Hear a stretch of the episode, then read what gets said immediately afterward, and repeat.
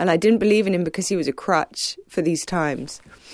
I, I believed in him because he would make me do the right thing when I wanted to do the wrong. He would make me take the harder road or give me the strength to take the harder road because it was the right thing, not the easier thing. Come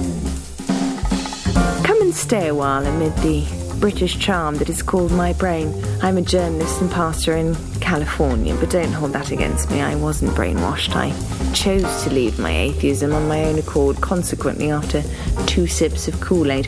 But that's for another time. These opinions are my own, most of the time.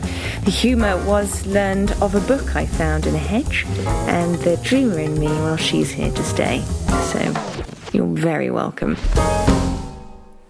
Friends, Romans, countrymen, lend me your ears.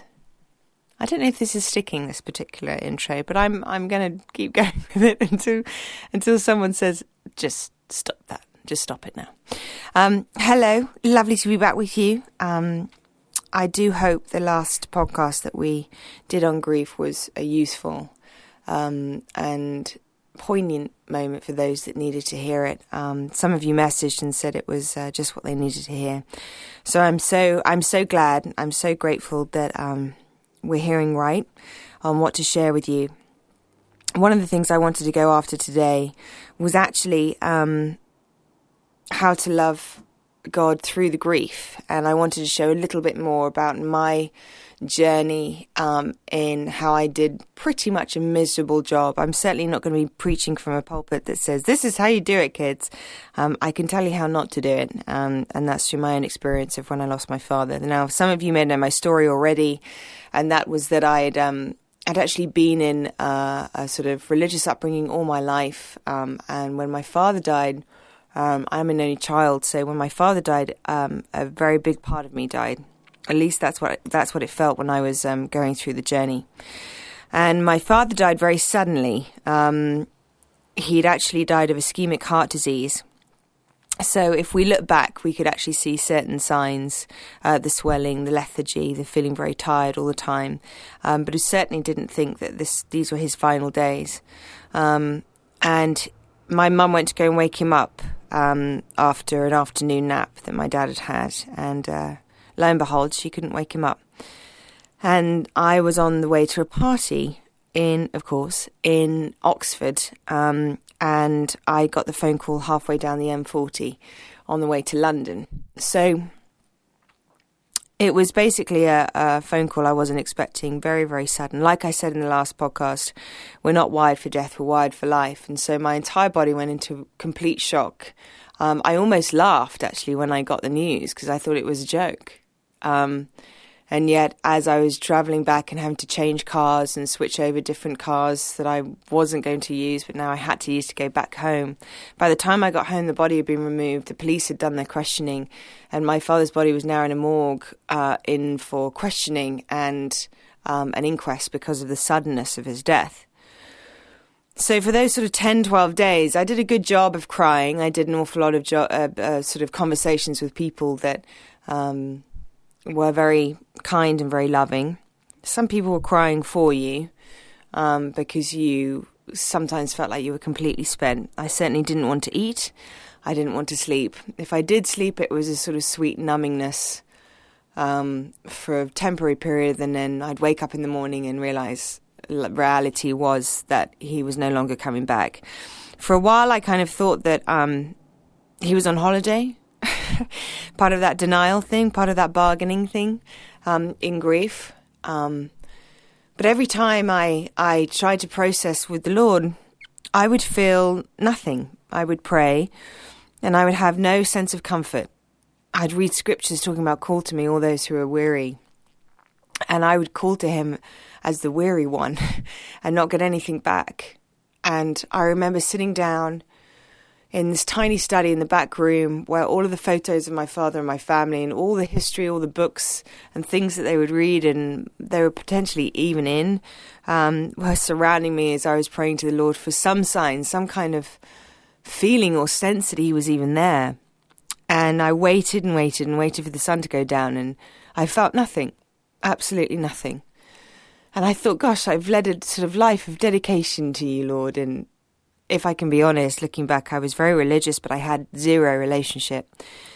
And in my relationship, most of the time, I would pray to the Lord in the hope that um, He would give me something or, or or help me with something. I was often going to him a bit like a vending machine rather than any kind of intimate or meaningful relationship that he'd so longed to have with me.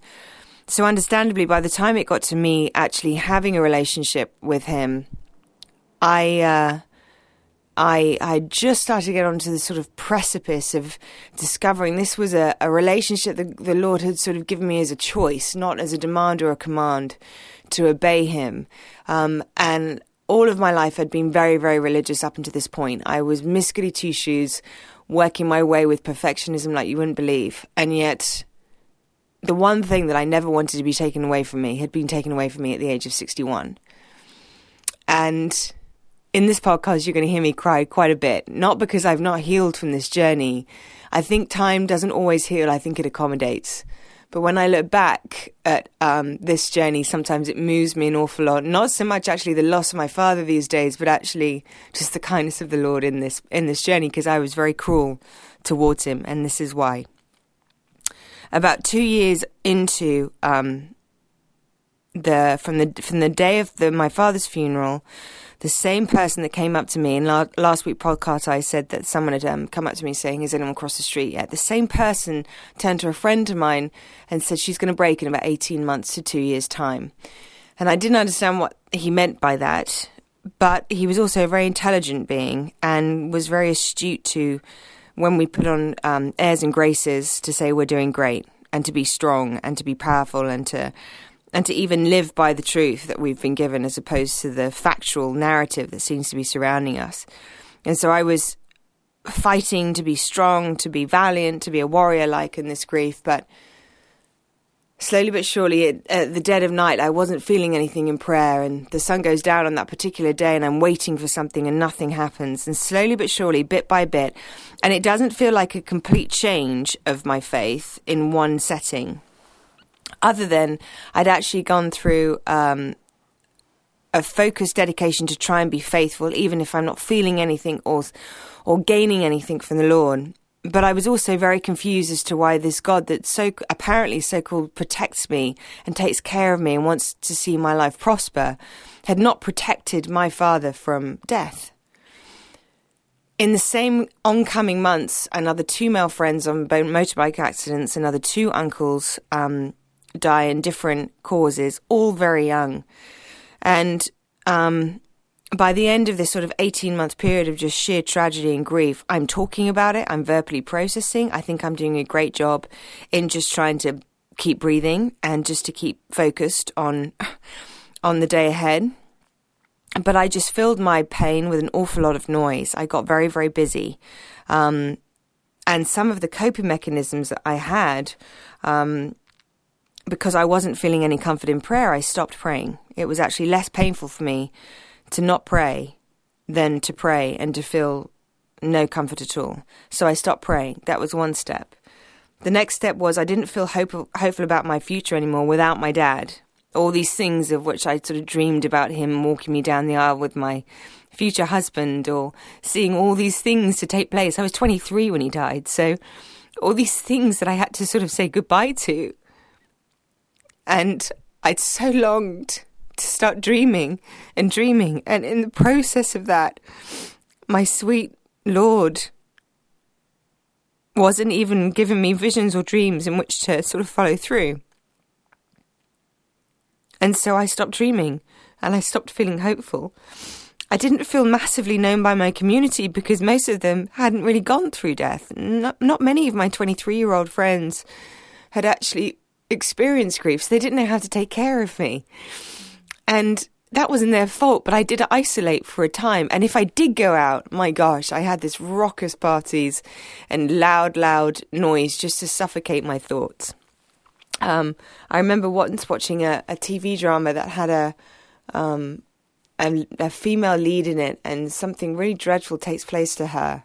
And she gets in the car and she turns up the radio volume so loud. She said, and her line is, I'm doing this so I don't have to think. And there was something about noise that was so prevalent to me in the journey of moving forward that um, I thought if I just keep everything loud and busy and extreme, then someday, somehow, this pain will just lift, this grief will go, and I'll just become successful, whatever that looks like. But life got real noisy. And about two years into this journey of grief and these five, four or five deaths that had taken place, um, I ended up having a, a coffee with a philosopher. And I'd hoped that he would just logistically give me reasons why to believe in God. And in the journey, I, I was hearing him mention all these different different reasons, but nothing was really hitting. And he said to me, I actually feel like you're supposed to redeem what you believe to be God and to just throw it out the window. And I think perhaps you were living a second-hand faith because your parents believed in God. And I'm not sure you actually believe it yourself. It was a very brave move of this particular philosopher to tell me this, but it was probably one of the best ones. And he, I swear, it's not an advised thing to say to anyone in this journey unless you really directly hear from the Lord. But for the next 18 months, I chose to be an atheist, and a very angry one at that. I was trying to find and discover the meanings as to why God didn't exist. Um, I was reading Hitchens, Dawkins, all of the all of the literature that people so often try to use against me today. I was using, and um, and I think I found some something sort of whet the appetite of uh, not having to believe in heaven or having to live on a crutch of tomorrow, which of course is what I'm often criticized for by my atheist friends, is that this is just a crutch. But as I've gone in my life and developed a spiritual development with the Lord, and obviously as I came back to Him, I discovered this amazing, um, beautiful component of God, which, which is so rarely shown or displayed unless you really go seeking for it. Um, and that was the kindness of Jesus Christ. And I just remember looking back at the Gospels, hearing about this kindness, hearing about the importance of who his father was. And I saw Christ go through so much persecution that I recognized that his hope was on his father, not on his circumstances or the facts around him. And one of the things that I realized I'd done is I'd, I'd placed my hope and my belief in God dependent on my circumstances and my grief um, or the the lack of it if God was around. And there are too many biblical stories to reflect the times where people have gone through grief, where they have lost someone very dear to them. And the difference between those biblical characters and what I had done was I had expected the circumstances to turn out the way that I wanted them to, as opposed to trust and lean not on my own understanding. And the reason why I never heard from God in the prayer closet, the reason why I never heard from God when I was trying to reach out to Him because I was so angry and I wasn't being honest about it. I was so angry at the loss of Him. I was so angry at the loss of things that had been robbed by me. And I noticed so many times that people have done this. They blame God for the healing not coming through. They blame God for not protecting their spouse, their partner, their child, their um, parent from death that they question the goodness of God. Now, I was too scared to question the goodness of God, so I left him altogether. and I don't know whether that makes any sense. And maybe there are some people listening that that can completely relate to this. But it wasn't until I actually became very honest about my own feelings and decided to live authentically with my own heart that I finally heard again from God and Jesus and these moments that I just thrown out and tried to suffocate with noise. The pain, essentially, of grief was being suffocated by noise. But how many of you understand the heart will just not will not um, give up hope for just trying to process thoroughly the things that you have to be honest about? And so, lo and behold, I put myself in front of him again. And I said, If you are real, if you really are this father that sees the details in your children, if you really do want to invite some kind of loving relationship between us and you, if you created this world just so then you could have us as a relationship with you to be your sons and daughters, then I need something to show me that you've been watching all this time. Kind of like a Gideon with the fleece.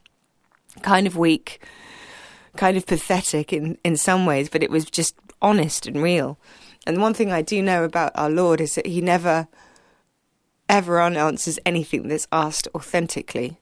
He never um, leaves us standing in an empty space if we're being true and honest with ourselves. And too often I stood in the, the denial of grief itself, even though I was being realistic on the on the circumstances and the facts that I was facing.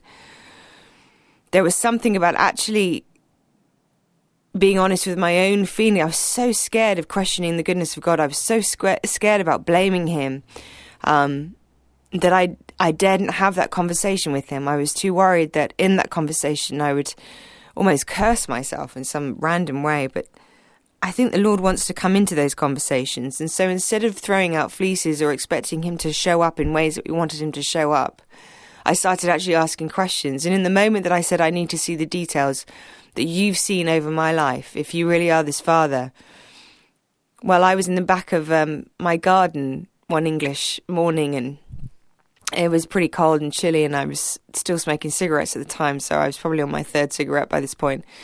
And that's another thing about cigarettes was it's a way to stuff down the emotions and the feelings. And um, during the funeral of my father, there was some uh, a bouquet of flowers on top of the coffin, and they began to shake very rapidly. About fifteen minutes into this into the crematorium service, and I thought, well, that's very strange. Partly, part of me wondered whether it was Dad coming out of the coffin, but lo and behold, it was actually a a small white butterfly that had been sitting in the flowers for that a length of time and had flown up and over our heads and up into the steeple of the church. I thought I was hallucinating naturally, but my friends had started crying at the back, and I thought, well, that must have been something. And they all recommend, um, they all recognised it as soon as uh, the service was finished. Well, cut to the sort of two years of me navigating I mean, gosh, let's just be honest for a moment. I was navigating everything. I was looking at Buddhism. I was looking at reincarnation until I stood on a stale and thought that could have been my dad. And so I, there were so many things that I tried out, but nothing screamed a relationship as intimate as the one between God and us. And nothing screamed a more incarnate, more beautiful example than Jesus. And so, no matter what I was feeling about the logistics of the creation of the world, it always came back to the kindness of Christ. And from that, I started watching how often he would refer to his father, how often this relationship was everything, dictating everything in his every single day. And so there I am going, if you really are this father, I need to see the details of my life. I'm on my third cigarette in. I breathe, I exhale, I close my eyes, and I feel something on my nose. I open my eyes, it's a white butterfly. Now, regardless of what you think about that, whether you think that was just a pure coincidence for me, I've never had a white butterfly land on my face since since then nor before then. But for me, that was a good enough sign that something and someone was watching, enough to recognize the moments that are trying to give me some kind of light, some kind of hope, some kind of instigation into there's something better than this. And so it was baby steps coming back into my faith. But honestly, this time was where I was no longer performing the things that I thought the Lord wanted me to say. I was no longer perfecting my arts. I, I was still really badly behaving in certain way.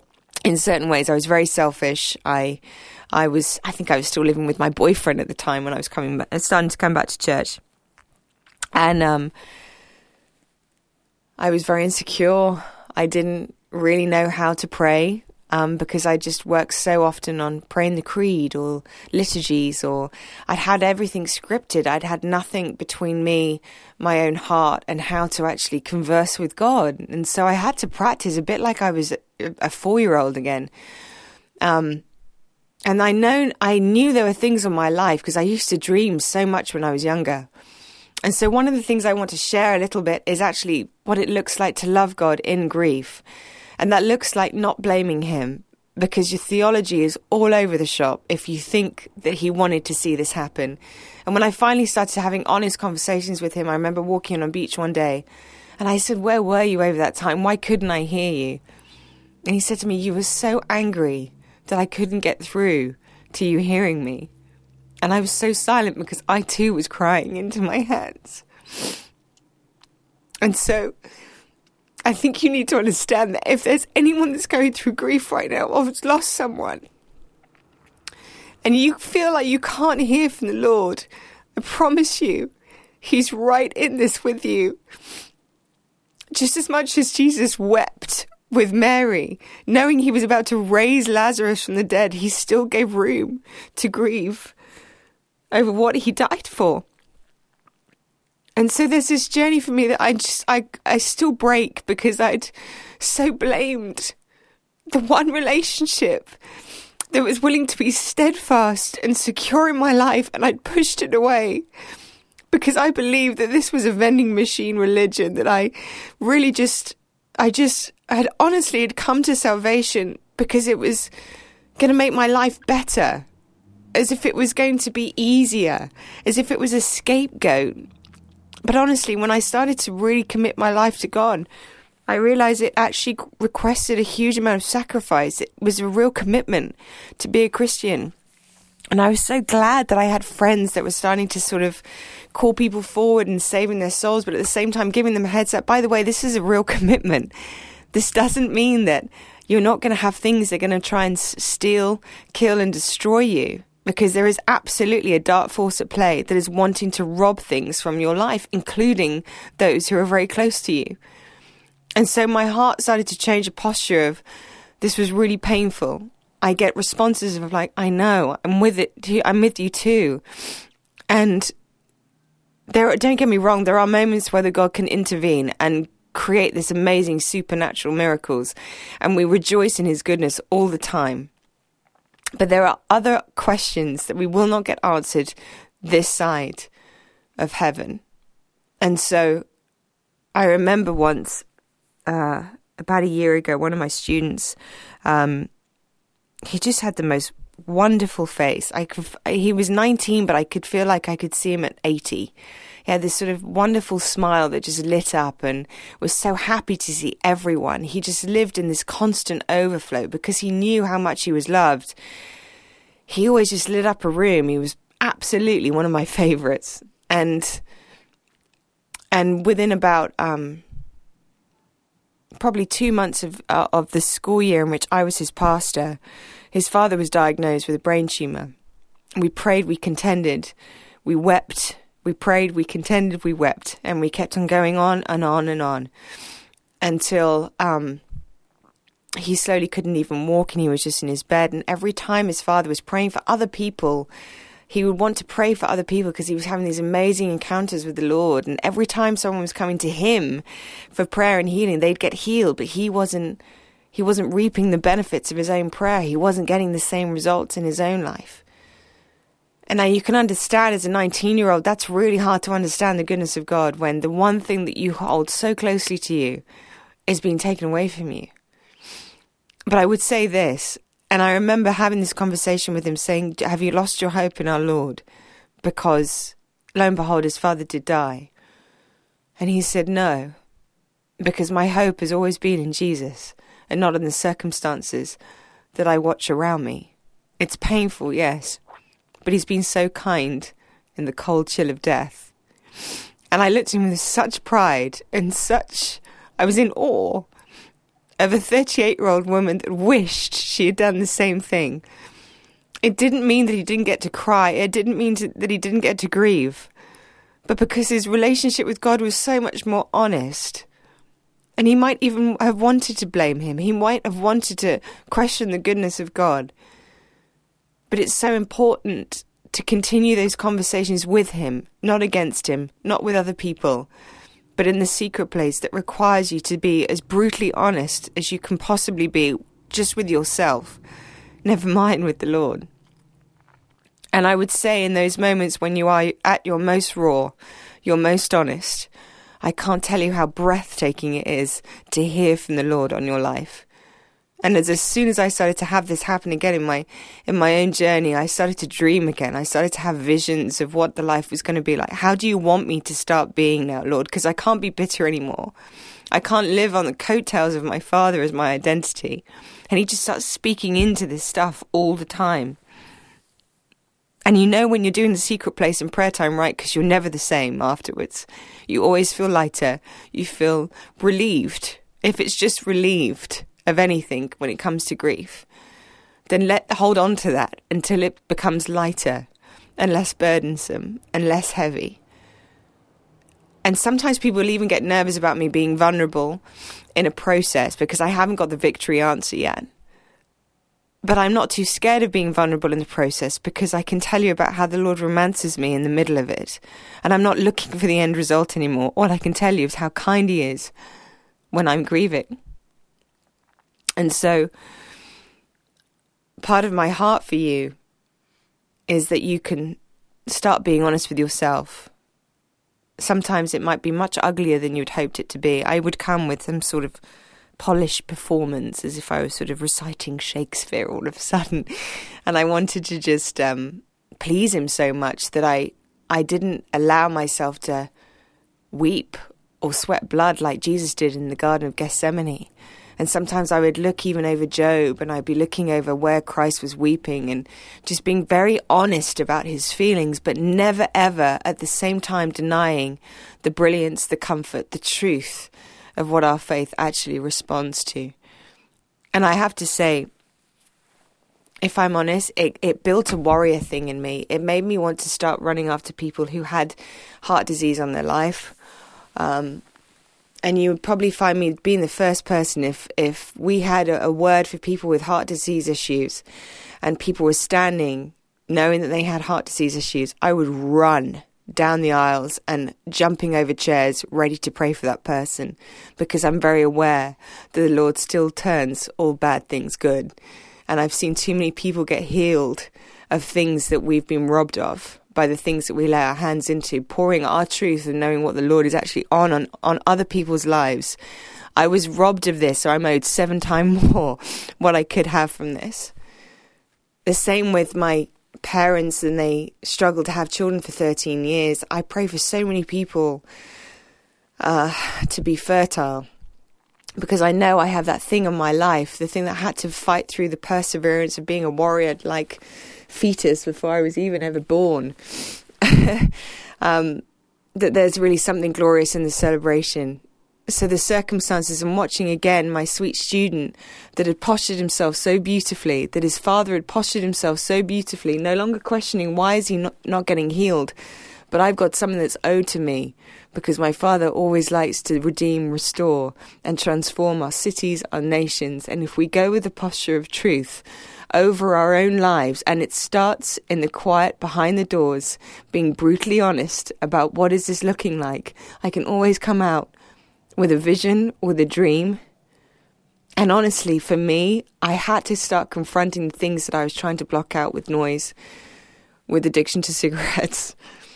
Even though there are some days that I still would love a cigarette, but the re- the reality is I have to um, recognize the the moments that I want to go out for a cigarette. I go, "Huh, what am I trying to suffocate right now? There's something that I'm trying to suffocate myself with."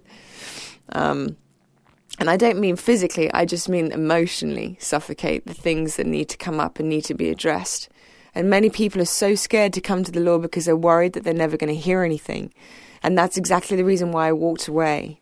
But it's not something that needed to happen in order for me to get to this point. And so I'm praying and I'm hoping that anyone is listening to this message that is literally about to walk away from their faith, it's not worth it.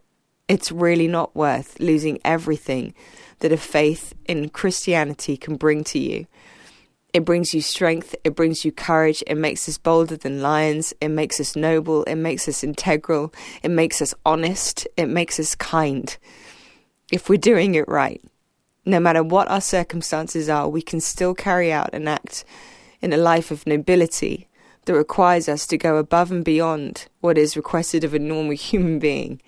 And there's something in this now and I really feel like 2019 has something for everyone that goes, no matter what we are facing, this, this can be and could be the year of victory. Even this morning, I was in the service at church, and uh, Ben Armstrong was giving a prophetic word about the snow falling on Reading um, and how we're about to experience the weightiness of who he is. But I think sometimes the weightiness of grief can throw us off the weightiness of what he can do because we've become so focused on the circumstances or the, the factual narrative over our lives.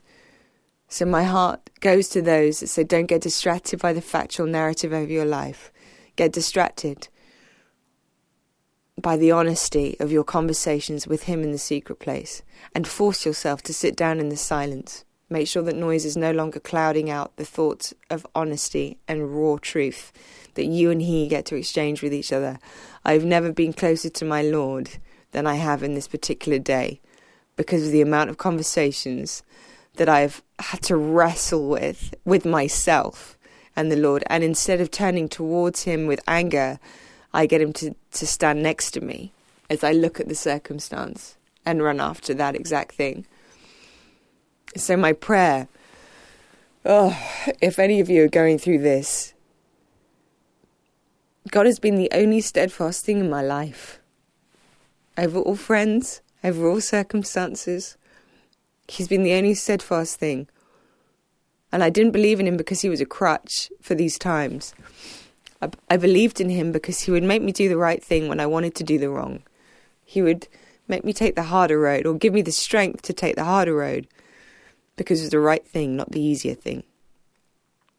And so, my heart to you is if you're about to walk away from your faith because you've faced so much suffering and so much death, you're about to face the biggest death of all, which was the most meaningful, intimate relationship ever given to you, ever on offer for you. You don't have to take it.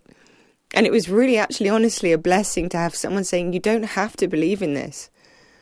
But my God, if I could change those years and never have walked out of that hotel after that coffee, making a decision to be angry for the next two years, I'd do anything in a heartbeat to change that around. Because bitterness only opens to more doors of destruction, of devastation, of bad relationships, of poor choices, of settling for the worst instead of the best. This is an emotional one, and I have no funny jokes for you right now. But maybe that's okay in this time. And, um, gosh, it's so worth it. It's so worth sitting in the prayer closet and crying it out.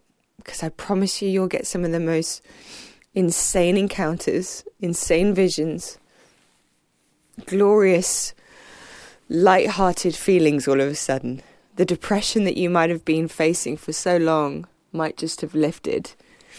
Something you've been carrying for so long. We've been so carrying this burden because we're so scared of actually facing through the pain, but that's all it is.